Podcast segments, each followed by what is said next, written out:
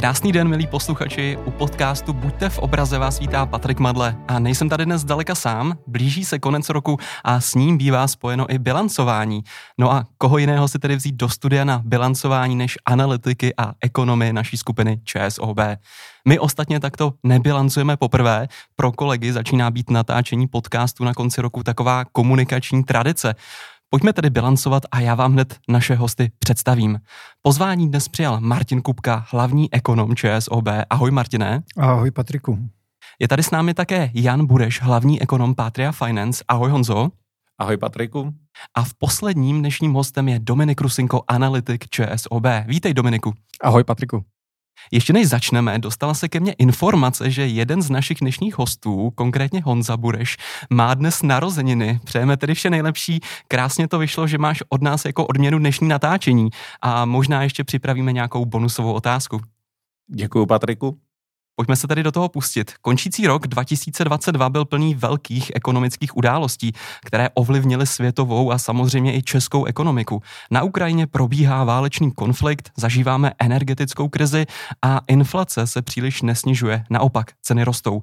Všechno má se sebou určitě nějakou spojitost, provázanost. Ale co podle vás byl spouštěč těchto negativních událostí a proč přicházely tak, jak přicházely? Kdo se ujme slova? Nejstarší.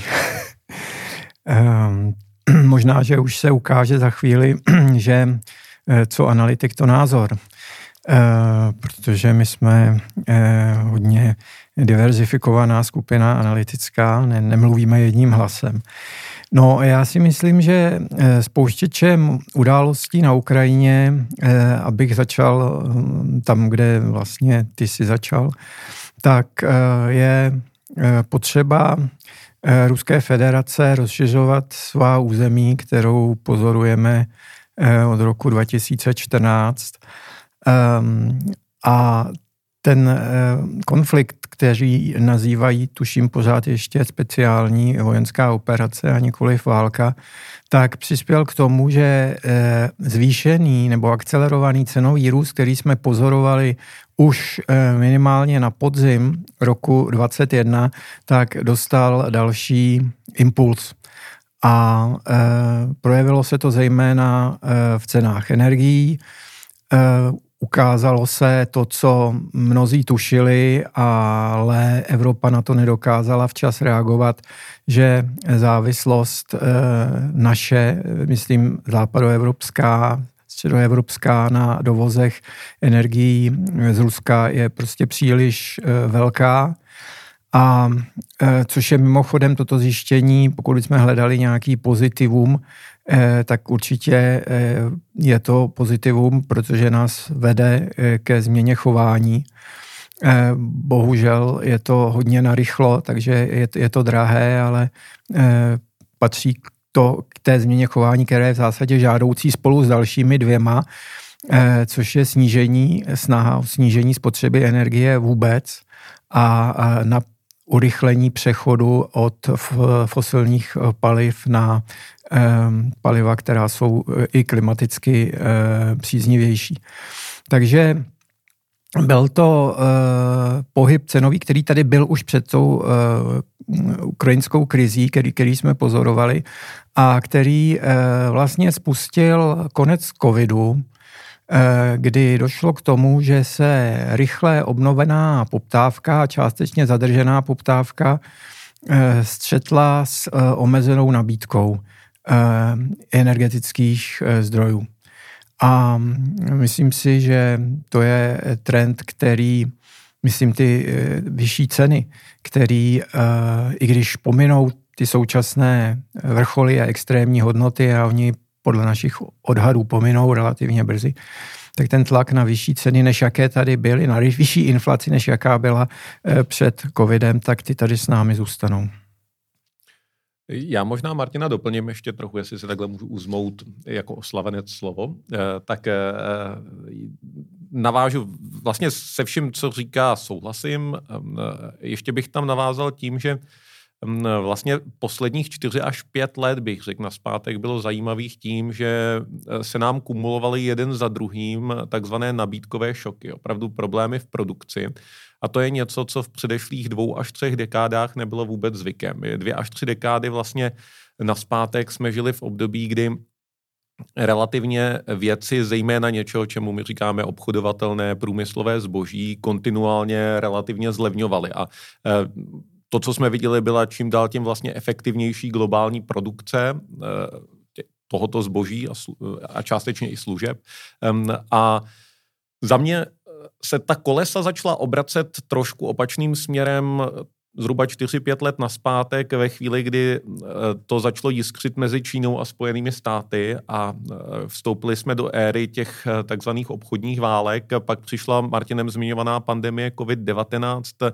Do toho zde máme celou řadu vlastně nových regulací, které souvisí nějakým způsobem se zelenou tranzicí, snahou prostě přebudovat ty výrobní řetězce tak, aby více zohledňovaly potřebu nějakým způsobem bojovat s klimatickou změnou. A v poslední opravdu řadě tady máme i ten konflikt na Ukrajině a to jsou všechno věci, které nesmírně stěžují té výrobě život. A naposledy s něčím takovým za mě jsme se, nebo s takovouhle kumulací těch nabídkových produkčních šoků jsme se popasovávali někde na konci 70. na začátku 80. let a nemáme s tím úplně teď dobrou zkušenost v těch nejbližších dekádách a proto pro řadu z nás je pořád vlastně překvapením to, jakým způsobem ta ekonomika v tuhletu chvíli se vyvíjí, jak ty šoky vypadají, co můžou, nemůžou dělat centrální banky a vlády vlastně v takovéhle situaci.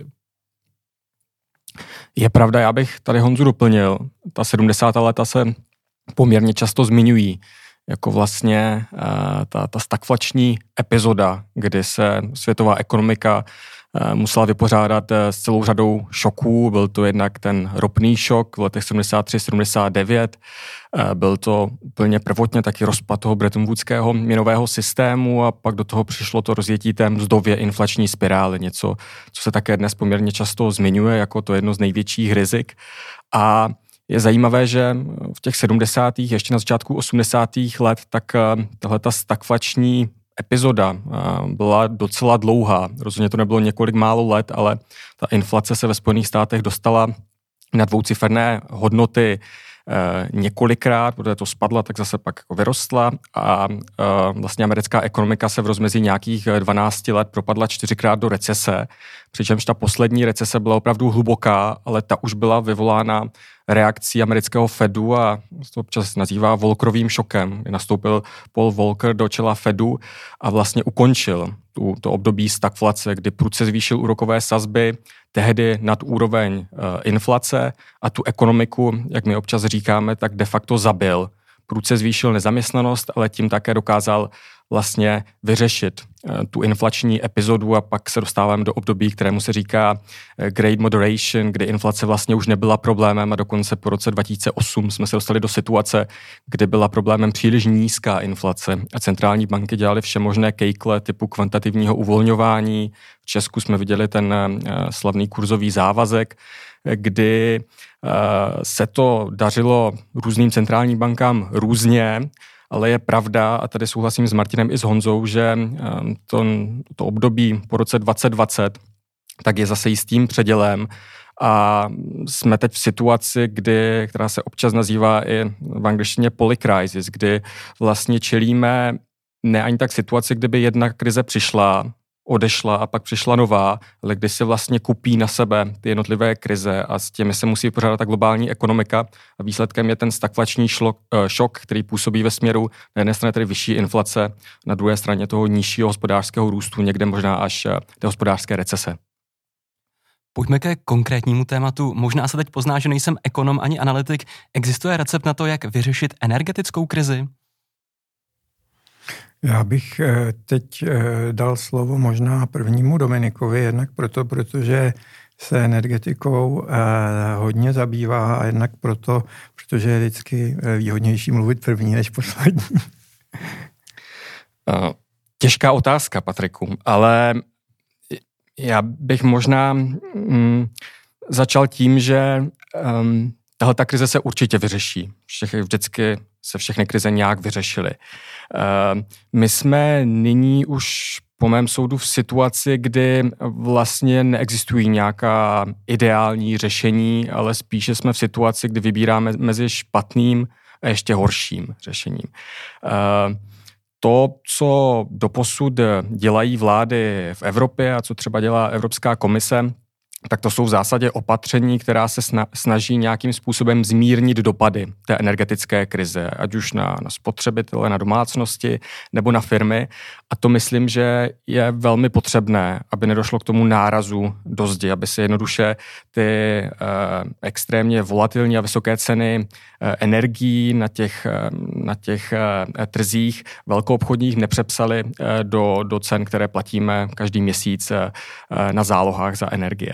Nicméně tohle samo o sobě nemůže tu energetickou krizi vyřešit. Tady z mého pohledu vlastně ty cesty jsou, nebo ta cesta je vlastně jenom jedna, a to je skrze to, že změníme v Evropě naši energetickou koncepci, kdy my jsme vlastně považovali plyn za přechodný energetický zdroj směrem k uhlíkové neutralitě. Vsadili jsme na něho s tím, že vlastně budeme po relativně dlouhou dobu nahrazovat uhlí, které je CO2 více náročné, právě plynem, a počítali jsme s tím, že budeme mít stabilní dodávky levného plynu z Ruska. To nyní nemáme, takže nastává otázka, co s tím, a z mého pohledu to otevírá ještě větší prostor pro obnovitelné zdroje. Myslím si, že Green Deal, tady tím, co se děje na Ukrajině, tak rozhodně není mrtvý. Naopak, já si myslím, že by mohl dále akcelerovat, a bude to samozřejmě jiný Green Deal než před rokem 2022. Bude mít daleko větší důraz na energetickou bezpečnost, na to, abychom ty dodávky opravdu měli stabilní, ale tohle si myslím, že je jedna z cest, to znamená zajistit energetické zdroje, které budou jednak levné, které budou stabilní, které budou udržitelné a kde bude ten prvek té energetické bezpečnosti. To si myslím, že je zásadní prvek, který v té energetické koncepci Evropské unie být musí. Problém je ten, že to nepůjde rychle, je to běh na dlouhou trať a do té doby nám podle mě nezbývá nic jiného, než omezovat vlastní spotřebu energií, to už tady Martin zmínil, to je jedno z těch bolestivých opatření, které my musíme se snažit to takhle řešit, a pak je to samozřejmě snaha hledat nějaké alternativní dodávky, to jsou všechny ty LNG terminály, které tady máme a takhle. Takže je to běh na dlouhou trať, bude to určitě bolestivé, ale tohle je v zásadě podle mého ta jediná cesta, jak z krize ven. Vidí to kolegové jinak? Jinak ne, já bych Dominika možná doplnil tím, že vlastně obecně my se teď pohybujeme v situaci, kde ty ceny jsou v důsledku těch nabídkových šoků extrémně vysoké, ceny energií, zejména tedy plynu, v návaznosti na tom elektrické energie. A to, co to bude vyžadovat každopádně, ať už si dokážeme představit v dlouhém období jakýkoliv vlastně nový energetický mix, se kterým budeme v Česku a v Evropě pracovat, tak je nějaké období, kdy budeme muset jednak na jedné straně spořit s energiemi a na druhé straně více investovat. A to investovat jednak na straně Evropy, pokud se bavíme o plynu, tak samozřejmě do infrastruktury, která nějakým způsobem bude schopná pobrat, absorbovat LNG plyn dovážený z celého světa. Současně s tím budou muset vlastně producenti LNG nějakým způsobem investovat do nových zase produkčních kapacit, a proto tady bude muset nějakou dobu být období, kdy ty ceny jednoduše nepůjdou nějak výrazně dramaticky dolů. Já bych k tomu možná dodal jenom jednu věc, která mě napadá, a to je diverzifikace dodavatelů energií. Tam je jedno určité nebezpečí, že my, když se chceme rychle zbavit té závislosti na Rusku, tak hledáme zdroje, kde se dá. A část těch našich dodavatelů, popravdě řečeno, také není z hlediska energetické bezpečnosti úplně stoprocentní, řekněme, nejsou to standardní demokratické země. To platí už pro dodávky to skapalněného zemního plynu, jmenovat nebudu, ale pokud se týká přechodu třeba i na tu klimaticky příznivější energetiku, tak včetně přechodu na elektriku v automobilovém průmyslu, tak je třeba mít na mysli i to, že abychom mohli tento přechod uskutečnit, tak k tomu potřebujeme určité suroviny, které v Evropě nemáme k dispozici, které budeme také muset od někud dovážet. A myslím, že v určitém smyslu jsme nepoučitelní, soudě podle toho, co někdy můžeme slyšet, že se děje teď, protože my hledáme jako dodavatele čínské podniky. A tam se může ukázat v budoucnu, že ty dodávky z Číny také nebudou úplně jisté v množství, v ceně, kterou my bychom považovali za akceptovatelnou. Takže jedna lekce, kterou jsme určitě nabrali z toho současného vývoje, je, že je třeba diverzifikovat a je třeba diverzifikovat opravdu důsledně a s rozmyslem. Já rozumím tomu, že ve chvíli, kdy hrozí kolaps, tak se ty strategické otázky nedostávají na první místo, ale s Čínou si myslím, že je třeba opravdu opatrně, i když přihlédneme k tomu vlivu, jaký má i v Africe nebo v některých asijských zemích. A jenom druhá poznámka, jestli můžu, to je, proč státy tak se snaží pomoci jak domácnostem, tak firmám. Myslím, že to není jenom obava o to, že nebudou ty současní vládní představitelé zvoleni, i když samozřejmě to je základní touha každého politika, aby byl znovu zvolen, nebo aspoň většiny z nich. Ale ono z nějakého důvodu pozorujeme, který by asi objasnili sociologové spíš než ekonomové, a myslím si, že to má také co dočinění teda s globalizací v těch uplynulých dekádách a se změnami, které vyvolala v ekonomikách a ve společnostech řady vyspělých zemí. Tak vidíme, že nám na politické scéně sílí proudy takové populisticko-extremistické doleva, doprava. A ve chvíli, kdyby tlak vyvolaný energetickou krizí a cenovým růstem dále rostl a ty státy nebyly schopny ho nějak dostatečně silně utlumit, jeho dopady na domácnosti, tak hrozí to, že by mohlo dojít ke změně společenských systémů ve směru, který bychom si asi moc nepřáli, a potom samozřejmě by mohlo dojít i k takovým věcem, jako je rozpad Evropské unie, obnovení těch starých vzorců nepřátelství mezi některými zeměmi, a to si myslím, že by byla opravdu katastrofa. Takže myslím, že to je také důvod, proč se státy tak snaží pomáhat, a možná i proto, a k tomu se určitě dostaneme, proč se centrální banky tak opatrně nebo s takovými váháním přistupují k dalšímu zvyšování úrokových sazeb. Vy jste v úvodu popsali aktuální ekonomickou situaci, jednotlivé problémy. Vidíte tu někde historickou spojitost s tím, co se děje dnes, a jak se s tím historie poprala? Můžeme se historickou zkušeností inspirovat? Můžeme vždycky. Vždycky se dá inspirovat historickou zkušeností. Tady, já už jsem to trošku naznačoval, tady ten exkurs by musel jít hodně daleko do konce 70. začátku 80. let, kdy jsme naposledy čelili nějaké vlastně po sobě jdoucí série nabídkových šoků. Za mě ta lekce v obecné rovině je taková, že velice vlastně složitě nějakým způsobem, na rozdíl od krizí poptávkových, na to mohou reagovat vlády a centrální banky. Ta léčba není jednoduchá a ekonomika potřebuje svým způsobem trošku delší dobu na to, aby si na nějaký nový normál, ve kterém určité vstupy, které byly běžné a náhle jsou výrazně dražší, zvykla.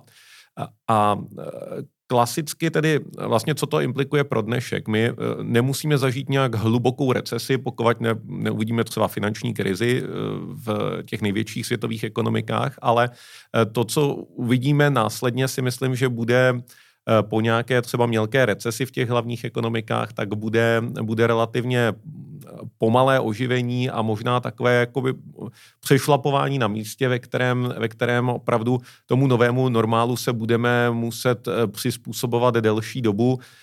Za mě tady uvidíme pravděpodobně období delší, vyšší inflace, nějaký nárůst inflačních očekávání a období, ve kterém i úrokové sazby můžou delší dobu být z toho titulu vyšších úrovní. Takže bude to svým způsobem trošku jiný zážitek a vracím se k tomu, co jsme tady už naťukli na začátku, než jsme zažili v posledních 2 dekádách, kdy jsme takzvaně viděli opravdu centrální banky zvyšovat úrokové sazby na vrcholech hospodářského cyklu, ale když se na obzoru objevila recese, tak prakticky okamžitě ty úrokové sazby šly dolů.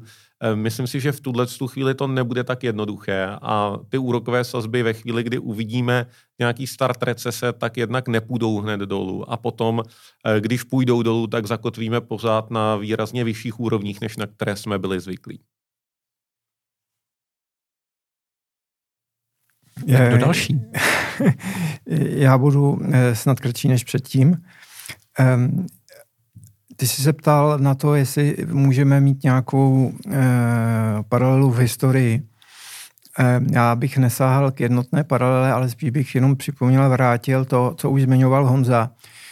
Já si myslím, že k těm masivním problémům, s nimiž se dnes setkáváme v ekonomice nebo šířej ve společnosti nebo v tom evropském prostoru, tak dochází proto, protože jsme něco zanedbali. Prostě se vytvořila nerovnováha, které, ať už bezpečnostní nerovnováha, nebo nerovnováha mezi prostě nabídkou, poptávkou, vyvážeností z hlediska bezpečnostních garancí a tak dále, která najednou se projevila a projevila se tak jako by revolučně. Jo? A v historii se to stalo xkrát.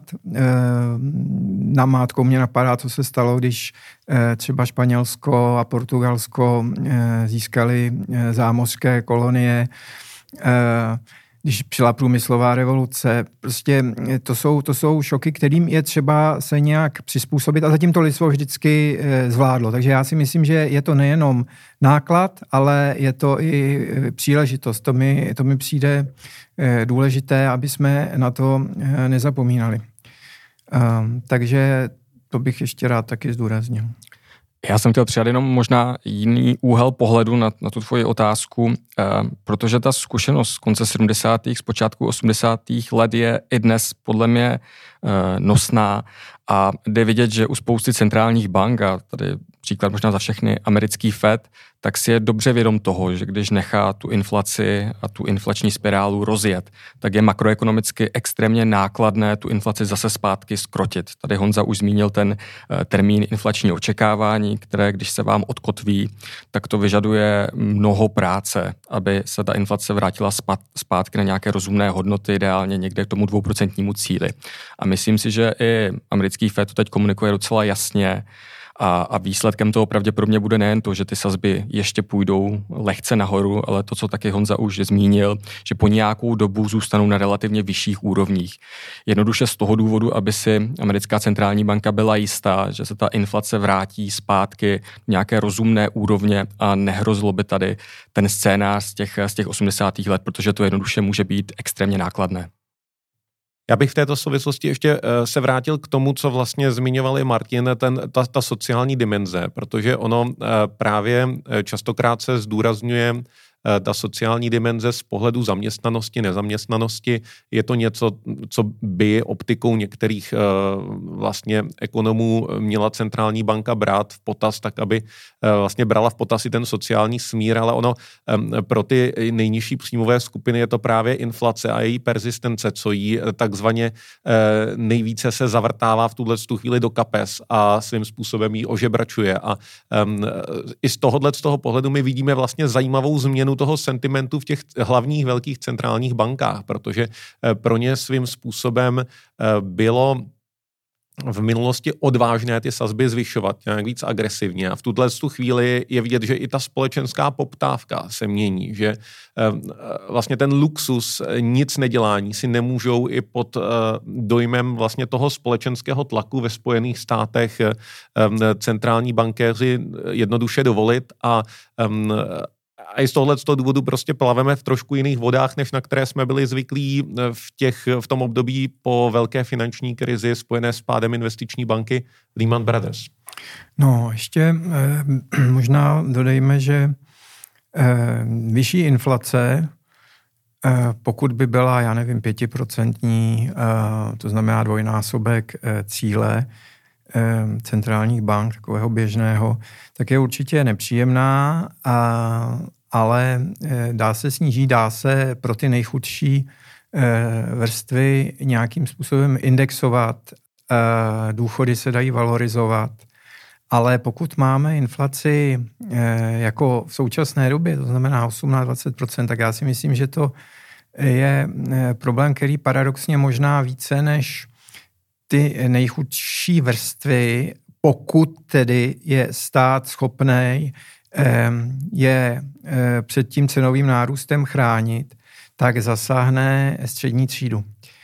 Protože když si představíte, že během jednoho roku se z úspor, které jsou třeba někde deponovány, aby vylepšili pozici těch zaměstnanců nebo podnikatelů patřící do střední třídy v důchodovém věku, tak najednou 1/5 zmizí. Tak to je něco, co určitě je citelné a co přispívá k tomu procesu, který pozorujeme už dlouho, a nejenom v České republice, že střední třída slábne. A to je určitě velmi nežádoucí.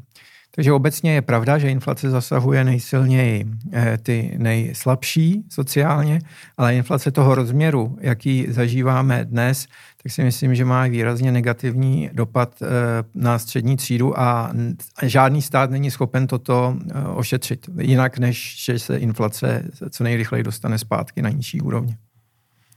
Pojďme více otevřít téma nezaměstnanosti. I přesto, že česká ekonomika zaznamenala v letošním roce mnoho negativních vlivů, o kterých jsme mluvili, není to vůbec vidět na míře nezaměstnanosti. Je to takto standardní? Mívá tento ukazatel nějaké zpoždění a máme s vyšší nezaměstnaností počítat třeba v příštím roce? Za mě krátce řečeno, je to standardní, je to ani vlastně se to nějak zásadně neodchyluje od našich očekávání. Nicméně musíme počítat s dalším nárůstem míry nezaměstnanosti v příštím roce, protože v tuhle chvíli už prakticky procházíme nějakou formou recese. My očekáváme mělkou recesi a s určitým zpožděním, tak jak je zvykem, to povede k nějakému nárůstu míry nezaměstnanosti, ale nebude to optikou vlastně toho, na co jsme v historii byli zvyklí, žádný extrém. Čekáme tam nárůst míry nezaměstnanosti o zhruba 1% bod v příštím roce, takže i tak si myslím, že tady bude řada vlastně odvětví v ekonomice, která bude na prvním místě řešit problém nedostatku pracovníků. A na tom se asi nic nezmění. Sektory jako stavebnictví, kde v průběhu tohoto roku stále zhruba 50% firem reportovalo jako hlavní problém nedostatek pracovní síly, tak tenhle nárůst nezaměstnanosti na tom nic nezmění. No, naše míra nezaměstnanosti je nejnižší v Evropské unii, takže když přibyde 1% bod, tak si myslím, že je to stále nezaměstnanost velmi nízká a je stále výrazně pod dlouhodobým průměrem míry nezaměstnanosti v České republice. Jo, takže to samo o sobě, pokud by ten odhad vyšel, tak to není žádný velký průšvih. Za prvé. Za druhé, já si myslím, že určitá míra nezaměstnanosti, pokud se nejedná o míru nezaměstnanosti dlouhodobou, Možná bych to ještě trošku natáhl, tak řekněme rok a půl třeba, nejenom do roka, ale roka a půl, je asi, teď to bude znít ošklivě, ale je v české ekonomice v době transformace světového hospodářství, už jsme tady hovořili o té deglobalizaci, klimatické změně a dopadech na ekonomiky, tak je víceméně žádoucí. Prostě ta ekonomika se musí restrukturalizovat a nemůžeme si říct, že největší úspěch by byl, kdyby žádná firma neskrachovala. To by byl totiž upřímně řečeno neúspěch. To by totiž ukazovalo, že jsou držený nad vodou těmi státními dotacemi. A my vidíme, my jsme dneska prezentovali výsledky průzkumu malých a středních podniků, který pravidelně děláme. A tam se ukázalo, že ty naše firmy jsou jednak dobře informované a za druhé, že přistupují k těm problémům aktivně. Že se snaží inovovat, že se snaží diverzifikovat, měnit svoje výrobní programy a také, že se snaží nepropouštět. Málo kdo, ne, zanedbatelný počet, ale nepozorujeme, že by nějak výrazně narůstal počet firm, které se chystají propouštět. A já si myslím, že to je dobré znamení, protože to ukazuje, podle mého názoru, že firmy, které jsou konfrontovány s poklesem poptávky a očekávaným poklesem poptávky, to je také vidět z toho průzkumu, tak věří, že se situace relativně v krátkém horizontu zase zlepší. Já myslím, že to je konzistentní s našimi očekáváními a to je dobrá zpráva. Všichni chtějí slyšet také nějaké dobré zprávy, tak jsem rád, že můžu nějaké dobré zprávy nabídnout. Pojďme určitě navázat na další pozitivní témata. Letošní rok nejen z pohledu ekonomiky působí v mnoha směrech více negativně. Není se čemu divit. Přesto z vašeho pohledu ekonomů, analytiků, nalezli byste v letošním roce něco pozitivního, co mělo pozitivní dopad na českou ekonomiku? Já bych zmínil určitě tu nezaměstnanost, která je nízká, nejnižší v Evropské unii a já, když jezdím a prezentuju klientům, tak ten výhled není úplně optimistický a vždycky se mě ptají aspoň na jeden slide, aby byl trošku pozitivně optimistický a tady to tak je, byť já často dodávám, že máme možná až příliš nízkou nezaměstnanost a šlo to vidět už v období před začátkem pandemie, kdy vlastně naše ekonomika se zadýchávala, když rostla někde 2,5% a šlo vidět, že nám chybí lidé. Ale tohle bych pořád ještě dal mezi ty pozitiva a já bych ta pozitiva asi hledal v tom, i v té krizi se dá najít příležitost a ta příležitost, a pozorujeme to vlastně všude kolem sebe, je, jak se nám třeba daří snižovat spotřebu energií a to, jak jsme vlastně schopni v celku rychle se přizpůsobit těm drahým energiím a jak se jednotlivé firmy, ale domácnosti kupují tepelné čerpadla, zateplují domy a snaží se zvýšit tu energetickou efektivitu. A to si myslím, že je proces, který je vlastně nevyhnutelný, protože je potřeba opravdu se té situaci přizpůsobit a my si myslíme, že ta éra super levných energií, které jsme tady měli poslední dekádu, kdy jsme byli zvyklí na plyn za nějakých 16 eur za megawatt hodinu, v případě elektřiny to bylo nějakých 40, ropa byla za $55 za barel, tak tahle ta éra je u konce, my vstupujeme do nějakého nového energetického normálu, kdy ty ceny jednoduše budou vyšší, takže je potřeba nejen se přizpůsobit, ale ideálně, a tady zase navážu na to, co zmínil Martin, tu ekonomiku i posunout tím směrem, abychom se možná dostali z té pasti ekonomiky středního příjmu, která má nějaký skleněný strop a vlastně dívá se na ty naše sousedy na západě a neustále si říká, proč teda stále máme třetinové mzdy oproti Německu.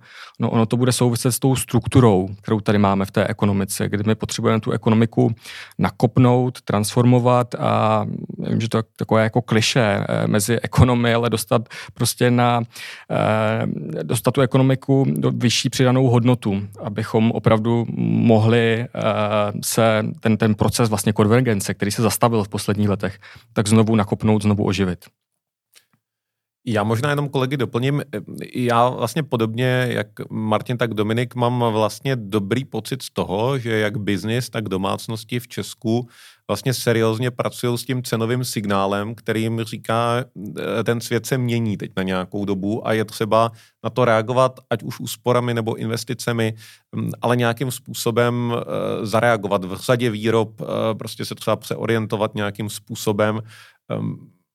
jako za všechny možná sektor automotiv opravdu nejvíc v poslední době challengeovaný opravdu celou řadou změn, které probíhají dražšími vstupy. A přijde mi, že v Česku toto, a nemám k tomu teda žádná tvrdá data, je to spíš na základě nějakého mého pozorování, jde o něco lépe a pružněji než v řadě západoevropských zemí. A ostatně i ta evidence, co tady Martin zmiňoval ohledně toho, jak se snaží ten segment malých a středních podniků reagovat vlastně nějakými soft změnami, změnami strategií, je toho za mě důkazem. Takže z toho mám relativně vlastně pozitivní dojem a myslím si, že je správně, že na rozdíl od té krize covidové, ve které vlastně si ty vlády nejenom u nás, ale v řadě západoevropských zemí řekly, je tady nějaký šok v podobě pandemie, který přijde, ale pak odejde a probudíme se do úplně stejného světa, kde zase ty restaurace otevřeme a budeme tam všichni vesele nakupovat, tak tady vlastně povahou je to šok úplně jiný, my se probudíme do jiného světa a tak s tím za mě vlastně pozitivně ten český biznis v tuto chvíli pracuje. Já bych možná ještě, protože dobrých zpráv není nikdy dost a teď se mnou nemusí všichni posluchači souhlasit, ale já bych přidal ještě 3 pozitivní pro mě zkušenosti z toho letošního roku, který určitě nebyl jednoduchý. A když začnu na úrovni obyvatel, občanů, tak mě potěšilo, jakým způsobem jsme zvládli ten velmi silný příliv uprchlíků z Ukrajiny. A dokázali jsme jim, myslím, celá účinně pomoci. Potěšilo mě i, jak naše instituce se dokázala zapojit do té solidarity. Myslím, že je fajn. Pokud jde o stát, tak zase si myslím, že ono to platí u občanů. Vždycky najdete případy, kde se jedná o selhání z mého pohledu, nebo možná z našeho pohledu, kde se projevují spíš ty negativa, neschopnost, neskušenost, ale i na úrovni, ale většinově si myslím, že to bylo fajn. Stejně jako v případě státu určitě najdeme příklady toho, kdy jednal pozdě, kdy pomáhal neefektivně, kdy mohl být důraznější, ale zase, a platí to pro vládu i pro centrální banku, určitě bychom, jak tady sedíme, tak každý by dokázal uvést příklady, kdyby něco dělal jinak a myslel by si, že lépe. Myslím si, že v zásadě ani centrální banka, ani vláda neselhaly během letošního roku a ty úkoly, kterými prostě se museli prát, nebyly jednoduché. A speciálně si myslím, a myslím, že to překvapilo i ty, kteří vedou ty různé dezinformační kampaně a hybridní války proti nám, se podařilo najít dostatečnou, ne zase 100% úplnou, dokonalou, ale míru jednoty v reakci Evropské unie na agresi Ruské federace na Ukrajině. Evropská unie se nerozpadla, byla schopná dojít k nějakým kompromisním řešením. Určitě ten svět není ideální, ale myslím, že vzhledem k těm očekáváním, které mnozí měli, nebo obavám, které mnozí měli, se jednalo o příjemné překvapení nakonec. Bavíme se tu o bilancování, vracíme se zpátky do končícího roku 2022. Pojďme se ale taky zkusit podívat na ten rok nový. Bude rok 2023 pozitivnější? Vidíte světlo na konci tunelu? Ano i ne. My vždycky vlastně u nás platilo, že dělat nějaké předpovědi na, řekněme, 3 až 6 měsíců se ještě dá, na ten rok už je to daleko komplikovanější a v tuto chvíli je to extrémně složité. My pracujeme, když se díváme na rok 2023 s řadou scénářů, nemáme tam v tuto chvíli nějaký jeden do kamene vytesaný výhled úplně, i když také máme výhled hlavní, to určitě ano, ale za mě je velká pravděpodobnost, že minimálně uvidíme nějaké opadnutí takového toho prvotního energetického šoku, to znamená, neuvidíme další výrazné zdražování cen energií od druhé polovičky tohoto roku ve spotřebitelských koších a v cenách pro výrobce. Může být ještě hodně složitý začátek tohoto roku. Popravdě řada českých firem, když se díváme na průzkumy mezi průmyslovými podniky, tak nemá zafixovány energie na příští rok a budou tam čelit poměrně výraznému skokovému nárůstu cen, zejména pokud se jedná o velké podniky a nebudou na ně platit ty státem garantované stropy. Tak to může být ještě poměrně zásadní problém. Asi to přispěje k tomu, že ta recese, jak jsem už naznačil, se nám protáhne do prvního kvartálu příštího roku a nějaké světlo na konci tunelu takzvaně já bych tam viděl spíše až směrem k polovině toho roku 2023. No, já bych to shrnul tak, že inflace bude pořád vysoká, ale ten hlavní inflační šok by měl snad začít odeznívat, byť, a Honzo tady zmínil, my počítáme s tím, že konkrétně ta česká inflace bude docela persistentní, takže k těm 2% se dostaneme možná někdy v roce 2024. V případě toho hospodářského růstu, tak tam my si malujeme mělkou recesi. Zatím to není žádná hluboká recese a já myslím, že dobrá zpráva je, že s tím, jak začal vlastně tenhle ten podzim sezóně neobvykle teplý, tak se velmi výrazně snížilo riziko toho našeho nejčernějšího scénáře, kdyby vlastně došel plyn a my bychom byli nuceni racionalizovat tu spotřebu a nuceně vypínat jednotlivé části průmyslu, abychom zajistili plyn pro ta kritická odvětví, pro domácnosti, tak to myslím, že je vlastně další dobrá zpráva, že tahleta zima vypadá tak, že plynu bude dostatek, byť bude drahý, tak jej bude dostatek. A musím říct, že i ty vyhlídky na příští zimu, tak jsme opatrně optimističtí. Příští zima je strašně daleko, uvidíme, jak vůbec dokončíme tuto zimu.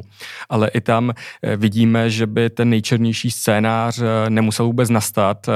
Není to žádná nevyhnutelnost a mohli bychom se spíše pohybovat někde okolo té mělké recese. Já bych k tomu popisu ekonomického výhledu, který kolegové právě udělali, nic moc nepřidával, jenom bych připomněl, že předpokladem toho všeho je, že nebude dále výrazně eskalovat ani ten konflikt rusko-ukrajinský, ani se neobjeví nějaký další v nějakém jiném světovém regionu a že těch regionů, kde by k nějakému konfliktu dojít mohlo a mělo by to velmi negativní důsledky na ekonomický vývoj u nás. Pár je. Ještě poslední poznámku, kterou jsem zapomněl, když jsme mluvili o těch historických paralelách.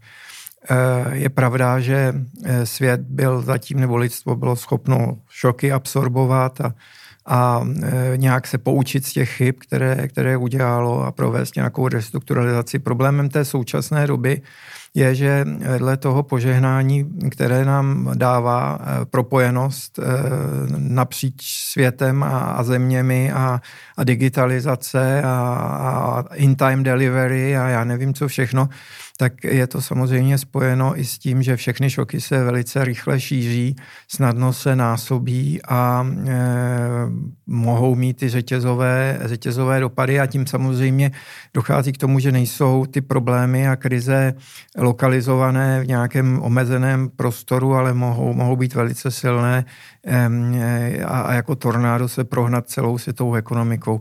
Takže tam ta rizika jsou, ale zpátky k tomu výhledu do budoucna věřme, že náš hlavní scénář, který má dobré makroekonomické fundamentální podložení, se realizuje a žádný děsivý geopolitický vývoj nepřijde. Jak slaví Vánoce ekonomové a analytici? Úplně, Patriku, jako normální lidi. Já nevím, jestli můžu mluvit i za kolegy tady, ale já sám vánoční stromeček, kapr, bramborový salát. Tradičně, jak vy, Martine? My asi nepustíme na vánočním stromku ty žárovky, aby jsme ušetřili elektrický proud a přemýšlím, jestli budeme balit dárky do papíru, ale jinak úplně stejně. My světýlka pustíme, protože máme zafixované energie, takže vánoční atmosféru si dopřejeme se vším všudy. Tak to zní skvěle, moc pozitivně, tyto odpovědi byly příjemně pozitivní.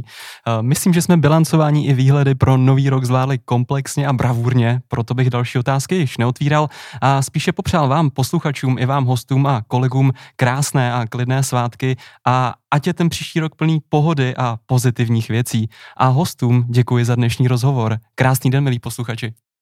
Pěkný den. Děkujeme za pozvání, Patriku, krásné svátky i tobě a posluchačům všechno nejlepší. Krásné Vánoce. Děkujeme.